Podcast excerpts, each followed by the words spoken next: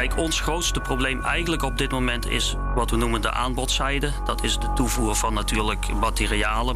De consumptieve bestedingen, het niveau daarvan ligt nog onder het niveau van voor de pandemie. Dus daar zijn we nog steeds, hè, daar zit nog steeds ruimte voor groei.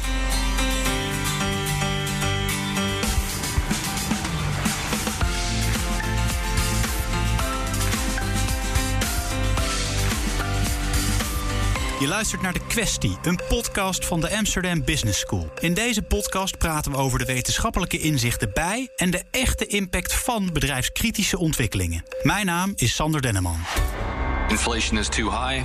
It's we understand that, and you know we're working on it. It's going to take some time, but we're going to get it back under control. By the way, we're seeing this everywhere in the world. Het gaat over de Europese Centrale Bank en wat ze nou gaan doen. Met die rente gaat die nou omhoog? Nou, de kans is groot dat dat niet gaat gebeuren. Dan uh, is duidelijk dat die inflatieverwachtingen voor 2023 en 2024 dat die zo rond de 2% liggen. Okay. En uh, dat is voor de ECB reden om rustig aan te doen. In deze aflevering van de kwestie hebben we het over wat we de komende tijd kunnen verwachten van het ECB-beleid. En dat hoor je van mijn gasten Roel Beetsma. Ja, mijn naam is Roel Beetsma. Ik ben decaan van de faculteit Economie en Bedrijfskunde van de Universiteit van Amsterdam. Ik ben ook lid van de European Fiscal Board. En van Aline Schuiling. Ik werk op het economisch bureau van ABN AMRO en daar ben ik gespecialiseerd in de eurozone en de ECB. We hebben te maken met de hoogste inflatie van de afgelopen decennia, zowel in Europa als de VS. Waar in de VS de Fed heeft aangekondigd de rente te verhogen, wordt in Europa de deur door de ECB slechts op een kiertje gezet. Maar gaat de ECB nog wel de rente omhoog gooien met de oorlog in Oekraïne en alle onzekerheden die het met zich meebrengt? En wat kunnen de Nederlandse bank en de regering doen om de effecten van dit beleid op onze economie te sturen? Daar gaan we het over hebben in deze kwestie. Aline Schuiling, senior econoom bij ABN AMRO... en Roel Beetsma, hoogleraar macroeconomics... en decaan van de faculteit Economie en Bedrijfskunde aan de UvA. Welkom. We trappen altijd even luchtig af. Ik heb een vraag voor jullie allebei.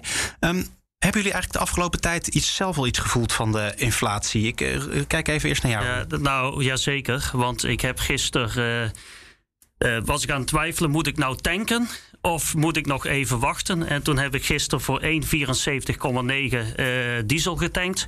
En ik zag vanochtend dat die 1,82 stond. Uh, dus ik dacht van, dat gaat wel heel hard. Uh, en overigens, je ziet het ook met name bij levensmiddelen. Dan zie je echt gewoon de prijs echt omhoog gaan van de ene week op de andere. Dus het gaat volgens mij wel heel hard. Ja, de pompmerk denkt iedereen. Ik heb gisteren ook getankt. Ik zat, op, nou, ik zat nog van een route eraf. Toen zat hij voor mij op, op 2,10. Maar ja. volgens mij is 2,25, 2,27 geen uh, uitzondering meer voor een euro. Oh, 95. Ik denk op de snelweg is dat uh, normale prijs. Aline, jij, heb jij het ook gemerkt? Nou, ik gebruik zelden de auto. Um, dus niet bij de pomp heb ik het gemerkt. Maar ik heb het uh, gemerkt in de horeca. Toen alles weer open ging. restaurants, cafés. Um, dat ik dacht, oei... Um, Volgens mij, bij wat ik nu heb geconsumeerd, betaalde ik toch uh, één, twee jaar geleden minder. Maar ja, ja, dus daar denk ik ook dat er ook door de opening uh, na de ja. pandemie. Um, ja, wel wat uh, prijsverhogingen zijn doorgevoerd. Ja. Dat je dat kan herinneren, hoeveel het daarvoor was? Nou, je hebt zo'n grof bedrag in je hoofd. En een beetje zo van, nou, en dan zoveel fooi. En dan is het ongeveer dit voor de lunch of voor diner. Ja. Weet je, gewoon zo ongeveer, grofweg. En dat zit dan nu zo ongeveer grofweg altijd wel zo'n tientje erboven of zo. Oh ja. En je bent niet dus... gaan, gaan oppotten en nu naar luxe restaurants nee, nee, nee, nee, nee, nee. Gewoon de buurtcafés, ja. Oké, okay, dat zou kunnen natuurlijk. um, ja, in, in de voorbereiding van dit gesprek um, hebben we natuurlijk gesproken over de stijgende inflatie en uh, de reactie daarop van de ECB en, en de Fed, wat we net al noemden. Maar ja, sindsdien um, is, is de wereld veranderd. Er, er is een oorlog in Oekraïne gaande en de nasleep daarvan die gaan we natuurlijk nog tijden merken. Kunnen we eigenlijk nog wel op dezelfde manier over rentebeleid en inflatie spreken als, uh, als voordat dit conflict uh, startte, Roel? ik denk het wel. Tot op grote hoogte denk ik het wel. kijk, groot deel van de inflatie die we nu hebben is zeg maar aanbodgedreven. Hè. Dan komt het erop neer dat uh, bijvoorbeeld bepaalde grondstoffen niet beschikbaar zijn, chips, et cetera. dus het is aanbodgedreven. Het aanbodeffect, om het zo maar te zeggen, dat zal denk ik ernstiger worden. Hè. Oekraïne, maar ook Rusland zijn exporteurs van, van grondstoffen. Um, maar voor het ECB-beleid maakt het denk ik op dit moment niet zo heel veel uit. Uh, waar het bij het ECB wat de ECB omgaat, is de verwachte inflatie op de middellange termijn. Ik begrijp dat die ook nog ja, wel iets onder de 2% zit, of ongeveer op de 2%. Dus voor het ECB-beleid maakt het, denk ik, op korte termijn niet zo heel veel uit. Het kan wel zijn dat als bijvoorbeeld de liquiditeit in één keer opdroogt. En we hebben gevallen gezien, hè, dus 9-11 bijvoorbeeld, waarbij er ineens liquiditeit nodig was. Ja, dan kan de ECB natuurlijk uh, iets doen. En dat geldt ook voor de Fed en dat geldt ook voor andere centrale banken, dat ze elkaar ook vaak helpen. Ik zie, uh, ik zie jou ja knikken. Ja, het is, het is voor een deel ben ik het er helemaal mee eens. Maar het, het, het probleem uh, voor, de, voor de ECB, en dat is anders dan uh, voor de Amerikaanse centrale bank, is uh, de vraagkant van de economie. Want inderdaad, Roel zegt het al, de inflatie komt in, in Europa, met name van de, van de aanbodkant. Um, de consumptieve bestedingen, het niveau daarvan ligt nog onder het niveau van voor de pandemie. Dus daar zijn we ja. nog steeds, hè, daar zit nog steeds ruimte voor groei. In Amerika is dat een heel ander verhaal. Daar uh, is uh, op een andere manier gestimuleerd tijdens de pandemie. Daar heb je een enorme consumptieboom gehad. Uh, daar zijn de consumptieve bestedingen alweer een heel stuk hoger dan voor de pandemie. Dus daar komt de inflatie ook van binnenuit, vanuit het land zelf, van de vraagkant. Dus dat, dat maakt verschil. Dit type inflatie, wat we dus in Europa zien, dat komt van de aanbodkant, ja. um, remt de economische groei af. En dat is het probleem, wat Roek zegt, voor de middellange termijn. Hè, de ECB kijkt naar de inflatie op middellange termijn. Wat we nu zien is dat er natuurlijk die, die schok aan de prijzen, hè, de, invoerprijzen van, van allerlei grondstoffen, die, die wordt sterker. Um, dat betekent dat de, de, de, koopkracht van, van gezinnen nu flink onder druk staat. De loongroei is nog steeds heel gematigd, uh, anderhalf à 2 procent. Dus dan zit je met inflatie van 5, 6. Dus ja. Dat, ja, dat is een enorme achteruitgang van het reëel inkomen. En dat remt natuurlijk de groei af. En uh, daarmee dan ook weer juist van binnenuit de inflatie op de middellange termijn. Omdat je met lagere groei te maken krijgt. Dat is het dilemma uh, voor de ECB. Ik kijk even naar jou, naar Roel. Herken je dat die, die verschillende typen van hoe de inflatie ontstaat in de VS versus Europa of Nederland? Laat het daar. Zeker. Uh, het klopt. De VS heeft op een andere manier gestimuleerd. Het klopt, daar is de inflatie voor een groot deel vraaggedreven. De inflatie is overigens ook hoger. Ik denk overigens ook dat de VS heeft ook wel last van, aanbod, uh, van de aanbodzijde. Daar tellen die twee eigenlijk bij elkaar op. In het geval van Europa is het vooral de aanbodzijde. Uh, doordat de prijzen zo snel groeien, het kl dat klopt natuurlijk, het reële inkomen daalt in feite. En dat remt de vraag af. Waardoor eigenlijk de inflatie misschien lager zou zijn dan wanneer je dat uh, effect aan de vraagkant niet zou hebben. En wat kan, de, wat kan de ECB dan nu doen? Want ze verhogen de rente, ondanks die stijgende inflatie, nog niet echt. Vind je dat verstandig? Nou, kijk, ik denk de. Wel, laat, laat ik zo zeggen. Um, Kijk, we weten het ook niet heel erg goed, want het punt is namelijk dat er een vertraging zit tussen wat de ECB doet en het effect op, uh, op de inflatie. En die vertraging die is ongeveer anderhalf jaar. Dat is empirisch is dat uh, geschat. Uh, dus en de ECB is ook steeds verrast door de inflatie. Hè? Dus zeg maar Eerder was uh, ja, de inflatie boven de 2%, maar werd verwacht te dalen op vrij korte termijn, rond uh, 2022. Vervolgens is de inflatie omhoog gegaan en is dat verwachte dalingsmoment is opgeschoven. Um, de ECB heeft zelf aangegeven, we willen eerst de opkopen uh, zeg maar afgerond hebben. en het Pandemic Emergency uh, Purchasing Program is aan het uitfaseren. Het andere Asset Purchasing Program is ook uh, volgens mij aan het vertragen. Pas daarna gaat de rente omhoog. Mijn inschatting is dat dat misschien eigenlijk te laat is. Uh, juist vanwege die vertraging tussen zeg maar de, de beleidsreactie van de ECB en het effect op inflatie is mijn gevoel dat dit misschien te, te, te traag is. En dat de ECB eigenlijk iets sneller zou moeten uh, handelen. Ja, Roel zegt eigenlijk ze lopen achter de feiten aan, Aline. Ja, dat is moeilijk. Want dat, daar, daar is binnen de ECB, uh, eh, Raad van Bestuur, ook veel oneenigheid over. Het is, het is heel moeilijk, want dat is helemaal waar wat, uh, wat Roel zegt. Um, aan de andere kant, um, nou ja, wat ik al zei, die, de, de, de, economie van de eurozone is, is een stuk minder hard gegroeid dan niet alleen de consumptie, maar gewoon de hele economie. Minder hard gegroeid dan die van Amerika. Dus je, je hebt nog steeds uh, groei in te halen uh, die je hebt gemist zeg maar, tijdens de pandemie. Daar komt het grofweg op neer. Um, als je dan de rente al gaat verhogen, dan, dan kan je dus uh, ja, wat dat betreft die groei ook weer eh, verminderen. Daar komt bij ook nog eens. eh, en dat hebben we ook gezien in. Ja, dat was 2016 en 17, toen de Amerikaanse centrale bank ook de rente fors heeft verhoogd, vrij agressief. Dat daardoor eigenlijk ook de hele wereldeconomie eh, eh, wat afkoelde. Dus ook opkomende economieën. Want Ja. die zijn vaak heel gevoelig voor, voor renteverhogingen door de Amerikaanse centrale banken. Wat dat doet met de dollar, die wordt dan een stuk sterker. Dat daardoor groei, ja, vertraagde de groei van de wereldeconomie dusdanig. En de Europese economie is best open, afhankelijk van de uitvoer. Dat daardoor, door de renteverhogingen in Amerika, de groei in Europa al flink afnam. Ja. En, maar nu heeft, is in Amerika heeft de, de rente ook wel omhoog gaan. Verwacht je zo'nzelfde soort effect dan nu? Nou, dat is het risico. Dat is, dat is het probleem. Eh, je weet niet precies hoe agressief de Fed gaat zijn. Zeker nu eh, hè, met de nieuwe ontwikkelingen in Oekraïne. Maar eh, het leek erop dat de Fed wel echt serieus, inderdaad, Roel zei het al, de inflatie is daar een stuk hoger. Komt en door de aanbodkant en door de vraagkant. Dus de Fed heeft wat dat betreft een veel groter probleem. En die zou dus best agressief de rente kunnen gaan verhogen. Ja, en dat, dat heeft ook weer gevolgen, indirect, voor de economie van de eurozone. Dus dat is een beetje. En dan heb je nog, ja, inderdaad, dat de economie van de eurozone er ook nog zwakker bij ligt dan die van Amerika. Daar komt dan die vertraging bij. Dan krijg je nu nog die hoge inflatie. Dus er zit best veel uh, neerwaartse uh, elementen zitten er uh, wegen op de economie van de eurozone. Waarbij je denkt, nou, is dat nou wel een goed moment voor de centrale bank om dan ook nog de rente uh, te gaan verhogen? Want dan zit je misschien over twee jaar weer, ben je weer bang voor uh, deflatie. Want dat was natuurlijk ook nog helemaal niet voor de pandemie. Uh, was de inflatie in, in de eurozone natuurlijk de hele te laag. En, en was eigenlijk de ECB bezig om, om angst voor deflatie te bestrijden.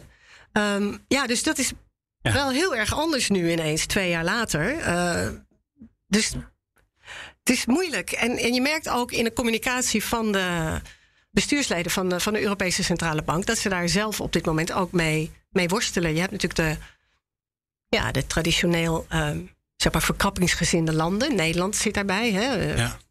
Klaas Knot, uh, Duitsland, Oostenrijk. Dat is een aantal landen die altijd, uh, ook al voor de pandemie... Uh, de rente omhoog, de rente omhoog wilden hebben. En, maar ja, de ECB kijkt naar het geheel. Dus ja. die kijkt ook naar, naar Spanje, Italië, Portugal, wat daar gebeurt. Ja, Roel, want, want het, is, het is dus lastig.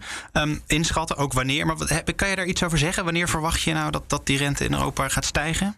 Nou, kijk, um, een paar dingen. Ten eerste, de ECB moet onder extreme onzekerheid opereren. Um, we hebben gezien dat uh, onder Trichet is de rente uh, verhoogd. Nou, dat is weer teruggedraaid. Uh, dat, zoiets wil je niet. Um, daarnaast heeft de ECB ook wel als probleem dat de Europese economieën die ontwikkelen zich ook wel verschillend. Er is in het algemeen wel krapte op de arbeidsmarkt bijvoorbeeld. Er zijn aanbod beperkingen. Nederland heeft heel veel last van krapte. Als je het kijkt vanuit, bekijkt vanuit Nederlands perspectief, wij uh, zouden eigenlijk een renteverhoging kunnen gebruiken. Voor andere landen ligt dat anders. Um, kijk, de verwachting is dat die opkoopprogramma's die worden afgebouwd. Um, en dan zou je eind van dit jaar, van, van, dit, van dit kalenderjaar, zou je een renteverhoging uh, kunnen zien. Dat is zeg maar de ruwe inschatting. Maar als er iets echt onverwachts gebeurt, dan kan dat ook best wel weer uh, worden uitgesteld. Gewoon om, om de stabiliteit te bewaren. Ja. Precies. Um, kijk, waar, waar je mee zit, het is, is echt heel complex. Omdat um, wat de ECB doet, heeft ook effect op de rente die um, landen betalen op een uh, overheidsschuld. Uh, neem bijvoorbeeld Italië, maar ook andere landen hebben hoge schuld. Als de rente omhoog gaat, dan zal dat ook betekenen dat ze natuurlijk uh, ja, meer rente betalen over een schuld. Dat zal overigens niet abrupt zijn, maar dat zal geleidelijk aangebeuren. Dus de begrotingen van die landen komen ook onder druk. Nou is het wel goed om te bedenken, de ECB opereert aan de korte kant van de uh, curve.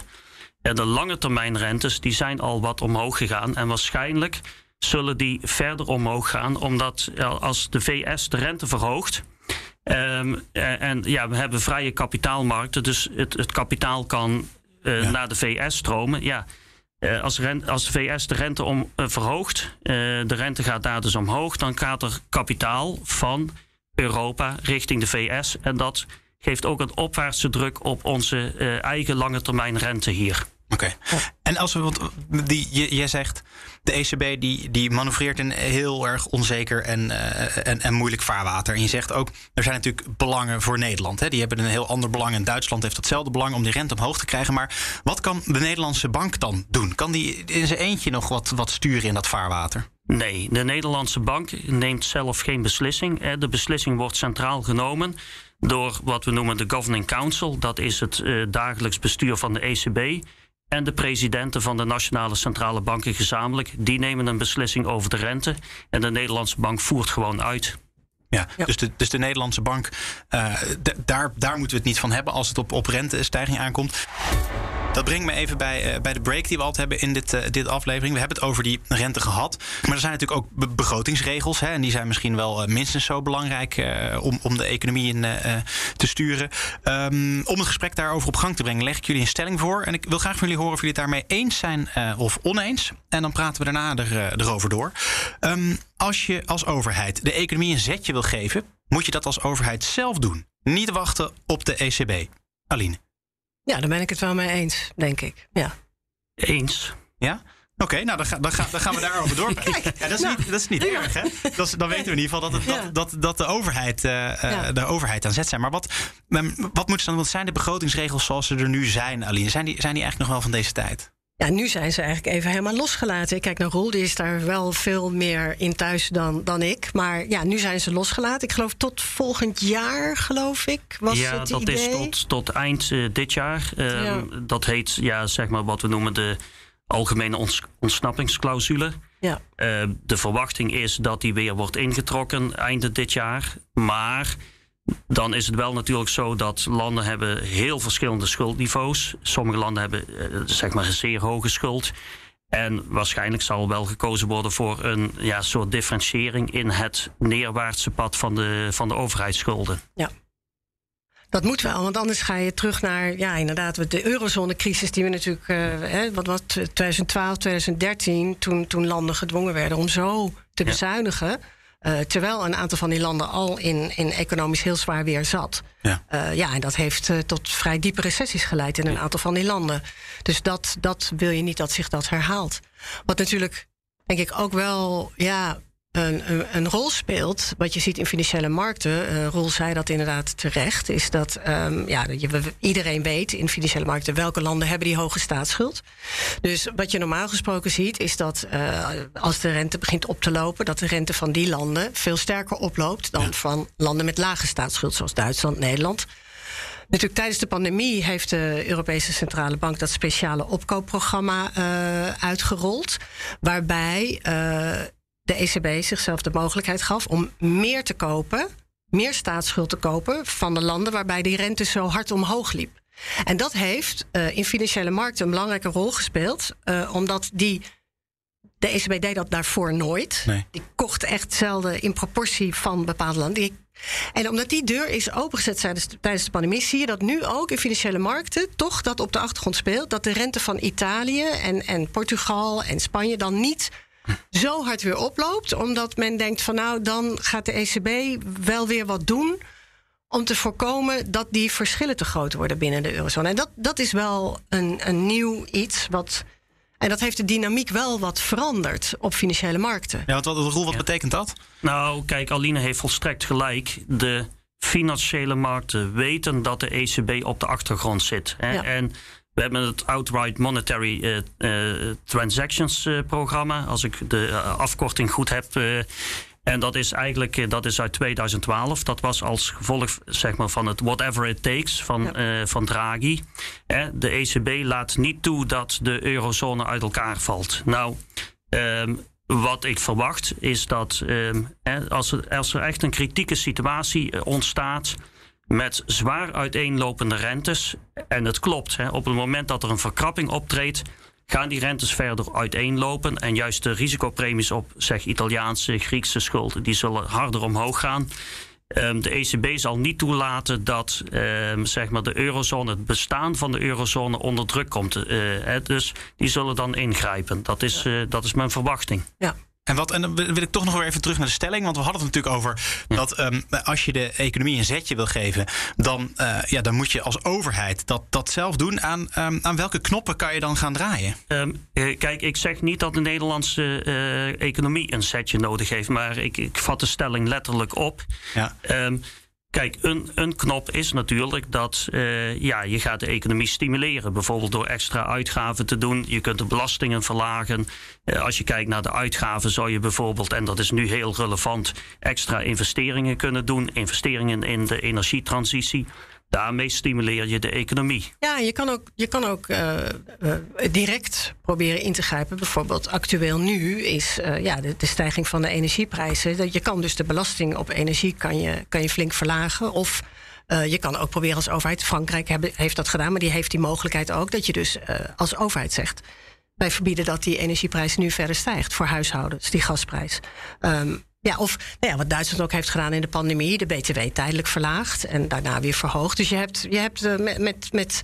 En dat, dan heb je eigenlijk al heel snel, kan je in elk geval op de inflatie uh, een hele sterke effect hebben, meteen. Ja. Veel andere belastingmaatregelen, inkomstenbelasting of zo, dat duurt allemaal weer veel langzamer. Dat, dat, die effecten die komen met veel meer vertraging. Hoe hou je als overheid dan dat, dat speelveld met de ECB in de gaten? Want als jij aan die knoppen draait en, eh, en er is best wel veel onzekerheid in de wereld, dan weet je, wat is dan de, hoe vind je dan de juiste balans?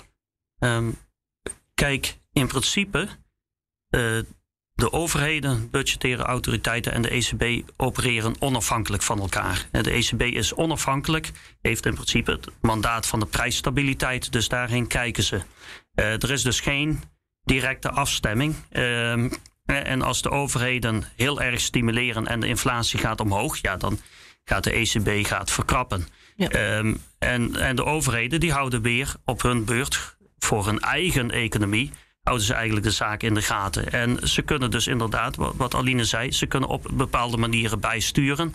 Wat vaak het snelste is, is via de belastingen. En dan bijvoorbeeld het voorbeeld van Duitsland, de btw-verlaging. Dat heeft vaak een direct effect. Dat is eigenlijk wat het meest direct de economie uh, stimuleert. Uh, je kunt praten over compensatie van uh, energieprijzen, stijgende energieprijzen door verlaging van belastingen. Kun je ook nog zeggen van ja, dat ga je wat specifieker richten op de lagere inkomens, waar ook het effect groter is. Hè? Want uh, de hoge inkomens, als je voor hun de belastingen verlaagt, ja, die sparen gewoon meer. Maar uh, je kunt dat wat gerichter inzetten. Ja, en, en als, ik nou, als ik nou kijk naar, naar weet je, je hebt, je hebt deze maatregelen, je hebt, een, je hebt de onzekere tijden, je hebt een ECB die misschien ook zijn weg aan het vinden is in, in wat hij wat die moet doen. Wat gaan we hier in Nederland dan van voelen? Of misschien moet ik het anders formuleren. Is de, economie, is de Nederlandse economie sterk genoeg om, uh, om in dit vaarwater te verkeren? Dat is heel moeilijk. Kijk, het hangt bij, bij dit soort ja, schokken voor een economie hangt het er om te beginnen heel erg vanaf hoe lang het duurt. Uh, als als zo'n schok van korte aard is, dan heeft een economie over het algemeen, en zeker de Nederlandse economie, die is vrij flexibel. Heeft dan wel voldoende veerkracht om, om daar uh, ook snel weer uit te komen. Maar als dit natuurlijk lang aanhoudt, dan, dan wordt het steeds moeilijker. En Nederland is natuurlijk ook een, een, een open economie. Dus wat er in de landen om Nederland heen gebeurt, is, is ook heel belangrijk. We weten dat de Duitse economie waarschijnlijk, ja, Duitsland importeert het, meest van de energie uit, uit, uit, de Sovjet, uit Rusland. Uh, nou ja, kijk, dat, daar heeft Nederland wel geen last van. Maar als Duitsland helemaal in zwaar weer komt, dan raakt dat ook weer Nederland. Dus het hangt zo met elkaar samen bij, in dit soort omstandigheden. Je kan daar heel moeilijk één land uithalen en zeggen van nou, die, eh, het, het doet het misschien wat, wat, wat minder slecht dan andere landen, maar het je gaat met z'n allen. En, maar, en, daarom is het ook, denk ik, dat hebben we natuurlijk ook gezien tijdens de pandemie, dat ook vanuit uh, Europees verband veel initiatieven hebben. Het Europees Herstelfonds ja. hè, is opgericht tijdens de pandemie. Heel belangrijk. Uh, dus ook vanuit de uh, gecoördineerde Europese kant is er nu meer ruimte om ook met begrotingsbeleid economieën te ondersteunen. met, met schenkingen, er moet wel aan allerlei voorwaarden worden voldaan hè, waar je dat geld aan uitgeeft. Maar dat, dat zijn wel uh, vrij nieuwe uh, dingen die tijdens de pandemie zijn, zijn ontstaan. En die wel ook de, de economie van de eurozone in zijn geheel weerbaarder maken voor crisissen zoals ja, ja. de pandemie of, of wat dan ook. Of andere ja, crisis die daar achteraan komen. Ja. Want wat, hoe kijk jij daarnaar? Nou, kijk, ik denk de Nederlandse economie staat er op zich goed voor. En het klopt natuurlijk wat Aline zegt: van ja, als zo'n schok langer duurt, hebben wij er meer last van. Um, kijk, ons grootste probleem eigenlijk op dit moment is wat we noemen de aanbodzijde. Dat is de toevoer van natuurlijk materialen, maar ook uh, arbeid. Hè? Dus zeg maar beschikbaarheid van werknemers, met name op het technische vlak. Maar nu is dat ook veel, al veel breder geworden. Dus um, voordat de Nederlandse economie echt serieus door die schok wordt afgeremd. Ik denk dat, dat, dat we het in zekere zin nog wel vrij lang kunnen uithouden. Uh, de Nederlandse economie staat er gewoon goed voor. Uh, en als we kijken naar Europa, eh, Nederland staat er relatief beter voor dan denk ik veel andere landen. Maar het is belangrijk dat Europa ook zeg maar, eh, zijn verantwoordelijkheid heeft genomen met het herstelfonds. Het herstelfonds betekent overigens niet, niet alleen extra investeringen, maar ook hervormingen. En uh, bijvoorbeeld Italië. Italië is een land dat economisch in zwaar weer heeft, uh, heeft verkeerd in uh, nou ja, de afgelopen, afgelopen jaren. Ook daar merken ze nu echt zeg maar ook het effect van de hervormingen. En ja, juist voor dat land heeft het een, een, een heel goed effect gehad. En, en nog steeds. Ja, en, maar in de tussentijd gaat die inflatiestijging door. En merkt gewoon de, de, gemiddelde, uh, de gemiddelde burger merkt daar best wel wat van. Um, dat is natuurlijk altijd lastig om te vragen aan, uh, aan, aan economen en wetenschappers. Maar hoe lang gaat dit, uh, hoe, hoe lang gaat dit door? Wat is, een, wat is ergens een vergezicht? Nou, ik ben geen uh, energiedeskundige. Bij ABN AMRO hebben we er wel één. En die zegt van, ja, dit, dit kan nog wel ook lang gevolgen hebben voor, voor de grondstofprijzen omdat normaal gesproken beginnen landen zo nu een beetje aan het eind van de winter weer de voorraden voor de volgende winter op te bouwen. En dat proces komt dus nu uh, ja, in gevaar. Uh, dat betekent dat. Uh, ja, als het misschien in de zomer allemaal niet zo'n probleem lijkt, omdat het dan warm is, dat, dat we dat dan wel in het najaar toch weer gaan merken. Maar nogmaals, ik ben daar niet deskundig op. Maar dat, um, ja, dat kan dus wel nog wat langer uh, doorgaan. Ja, alleen denk dus dat het nog wel een tijdje gaat duren, Roel? Nou ja, kijk, de, de crisis in Oekraïne uh, en onze eigenlijk ja, toch wel de verslechterde relatie met Rusland. Ja, dat is wel een probleem dat toch wel, nou, dat zal niet uh, 1, 2, 3 zijn opgelost. Hè? Dus zolang dat duurt, denk ik ook dat onze energievoorziening, die blijft toch onder druk staan. Nou, is het natuurlijk zo dat op het moment dat de prijzen omhoog gaan, ja, dan komen er ook, eh, zeg maar, dan wordt er wat we noemen gesubstitueerd. We halen energie, eh, bijvoorbeeld. Eh, ja, LNG halen we uit, uh, uit andere delen van de wereld. Uh, de energietransitie zal waarschijnlijk sneller gaan. We zullen, maar ook daar geldt, hè, ja, windmolens bouwen, uh, zonnepaneelvelden aanleggen. En het, dat kost allemaal tijd. Dus ik denk, dat, ik denk dat dit toch nog wel even kan duren. Oké, okay. ja. dat is misschien niet de meest positieve noot om mee af te sluiten, maar wel, uh, wel de harde werkelijkheid. Um, Roel Beetsma, hoogleraar macroeconomics en decaan van de faculteit Economie en Bedrijfskunde aan de UVA. En Aline Schuiling, senior econoom Eurozone bij het Economisch Bureau van ABN Amro. Ik dank jullie hartelijk voor dit gesprek. Luister vooral ook naar de andere afleveringen van de kwestie, die onder meer gaan over de verhouding tussen politiek en het bedrijfsleven als het aankomt op klimaatbeleid en hoe we omgaan met het tekort aan IT'ers bij Nederlandse bedrijven.